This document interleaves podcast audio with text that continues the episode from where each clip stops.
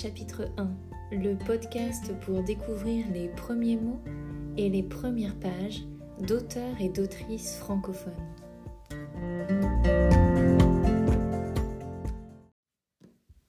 Vol de nuit d'Antoine de Saint-Exupéry, publié en 1931. Chapitre 1 Les collines, sous l'avion, creusaient déjà leur sillage d'ombre dans l'or du soir. Les plaines devenaient lumineuses, mais d'une inusable lumière. Dans ce pays, elles n'en finissent pas de rendre leur or, de même qu'après l'hiver, elles n'en finissent pas de rendre leur neige. Et le pilote Fabien, qui ramenait de l'extrême sud vers Buenos Aires le courrier de Patagonie, reconnaissait l'approche du soir au même signe que les eaux d'un port, à ce calme, à ces rides légères qu'à peine dessinées de tranquilles nuages il entrait dans une rade immense et bienheureuse. Il eût pu croire aussi, dans ce calme, faire une lente promenade, presque comme un berger. Les bergers de Patagonie vont sans se presser d'un troupeau à l'autre. Il allait d'une ville à l'autre. Il était le berger des petites villes. Toutes les deux heures, il en rencontrait qui venaient boire au bord des fleuves ou qui broutaient leurs plaines. Quelquefois, après cent kilomètres de steppes plus inhabitées que la mer, il croisait une ferme perdue, et qui semblait emporter en arrière, dans une houle de prairies, sa charge de vies humaines. Alors il saluait des ailes ce navire. San Julian est en vue. Nous atterrirons dans dix minutes. Le radio-navigant passait la nouvelle à tous les postes de la ligne. Sur 2500 km, du détroit de Magellan à Buenos Aires, des escales semblables s'échelonnaient. Mais celles-ci s'ouvraient sur les frontières de la nuit, comme en Afrique, sur le mystère, la dernière bourgade soumise. Le radio passa un papier au pilote. Il y a tant d'orages que les décharges remplissent mes écouteurs. Coucherez-vous à San Julian? Fabien sourit. Le ciel était calme comme un aquarium, et toutes les escales devant eux leur signalaient Ciel pur, vent nul. Il répondit Continuerons. Mais le radio pensait que des orages s'étaient installés quelque part, comme des vers s'installent dans un fruit. La nuit serait belle et pourtant gâtée. Il lui répugnait d'entrer dans cette ombre prête à pourrir. En descendant moteur au ralenti sur San Julian, Fabien se sentit las. Tout ce qui fait douce la vie des hommes grandissait vers lui. Leurs maisons, leurs petits cafés, les arbres de leurs promenades. Il était semblable à un conquérant, au soir de ses conquêtes, qui se penche sur les terres de l'Empire et découvre l'humble bonheur des hommes. Fabien avait besoin de déposer les armes, de ressentir sa lourdeur et ses courbatures. On est riche aussi de ses misères, et d'être ici un homme simple, qui regarde par la fenêtre une vision désormais immuable. Ce village minuscule, il eût accepté. Après avoir choisi, on se contente du hasard de son existence et on peut l'aimer. Il vous borne comme l'amour. Fabien eût désiré vivre ici longtemps prendre sa part ici d'éternité. Car les petites villes, où il vivait une heure, et les jardins clos de vieux murs qu'il traversait, lui semblaient éternels de durer en dehors de lui. Et le village montait vers l'équipage et vers lui s'ouvrait.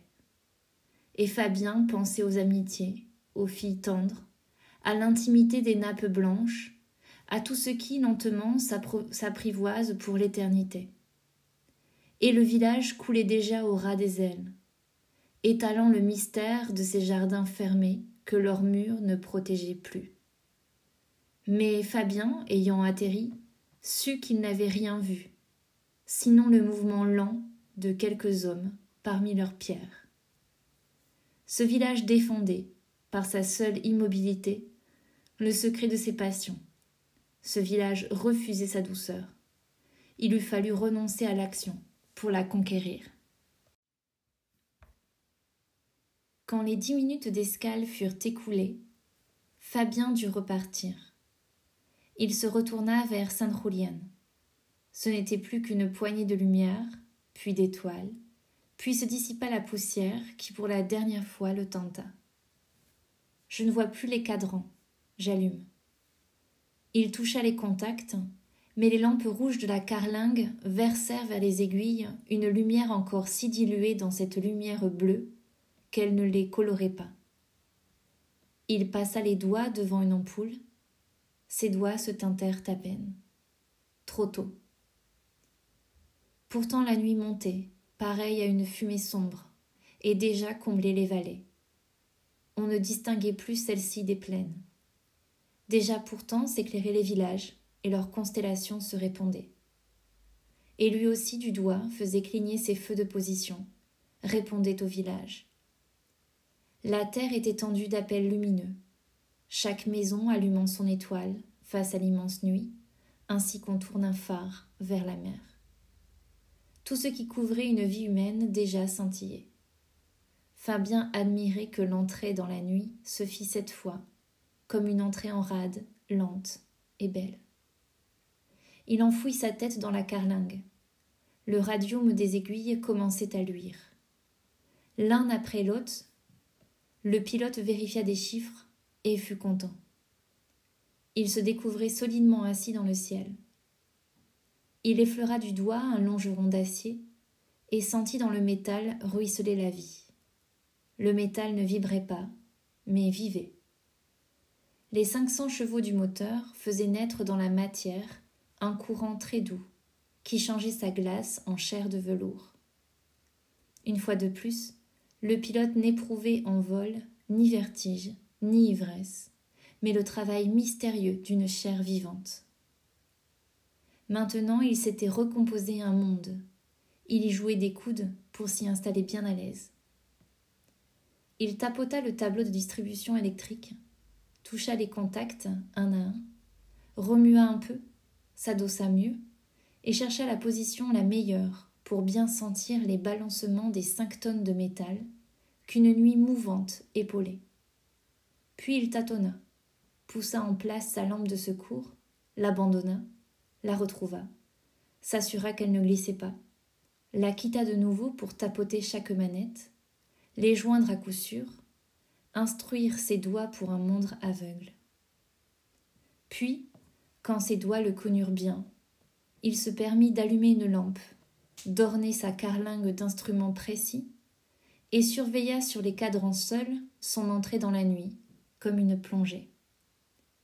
Puis, comme rien ne vacillait, ni ne vibrait, ni ne tremblait, et que demeurait fixe son gyroscope, son altimètre et le régime du moteur, il s'étira un peu, appuya sa nuque au cuir du siège, et commença cette profonde méditation du vol, où l'on savoure une espérance inexplicable.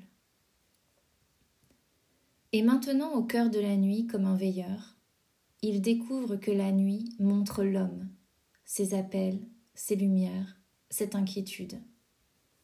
Cette simple étoile dans l'ombre, l'isolement d'une maison. L'une s'éteint, c'est une maison qui se ferme sur son amour ou sur son ennui une maison qui cesse de faire son signal au reste du monde. Ils ne savent pas ce qu'ils espèrent, ces paysans accoudés à la table devant leurs lampes. Ils ne savent pas que leur désir porte si loin dans la grande nuit qui les enferme. Mais Fabien le découvre, quand il vient de mille kilomètres, et sent des lames de fond profondes soulever et descendre l'avion qui respire, quand il a traversé dix orages, comme des pays de guerre, et entre eux des clairières de lune, et quand il gagne ces lumières l'une après l'autre, avec le sentiment de vaincre. Ces hommes croient que leur lampe luit pour l'humble table, mais à quatre-vingts kilomètres d'eux, on est déjà touché par l'appel de cette lumière, comme s'il la balançait désespérée d'une île déserte devant la mer.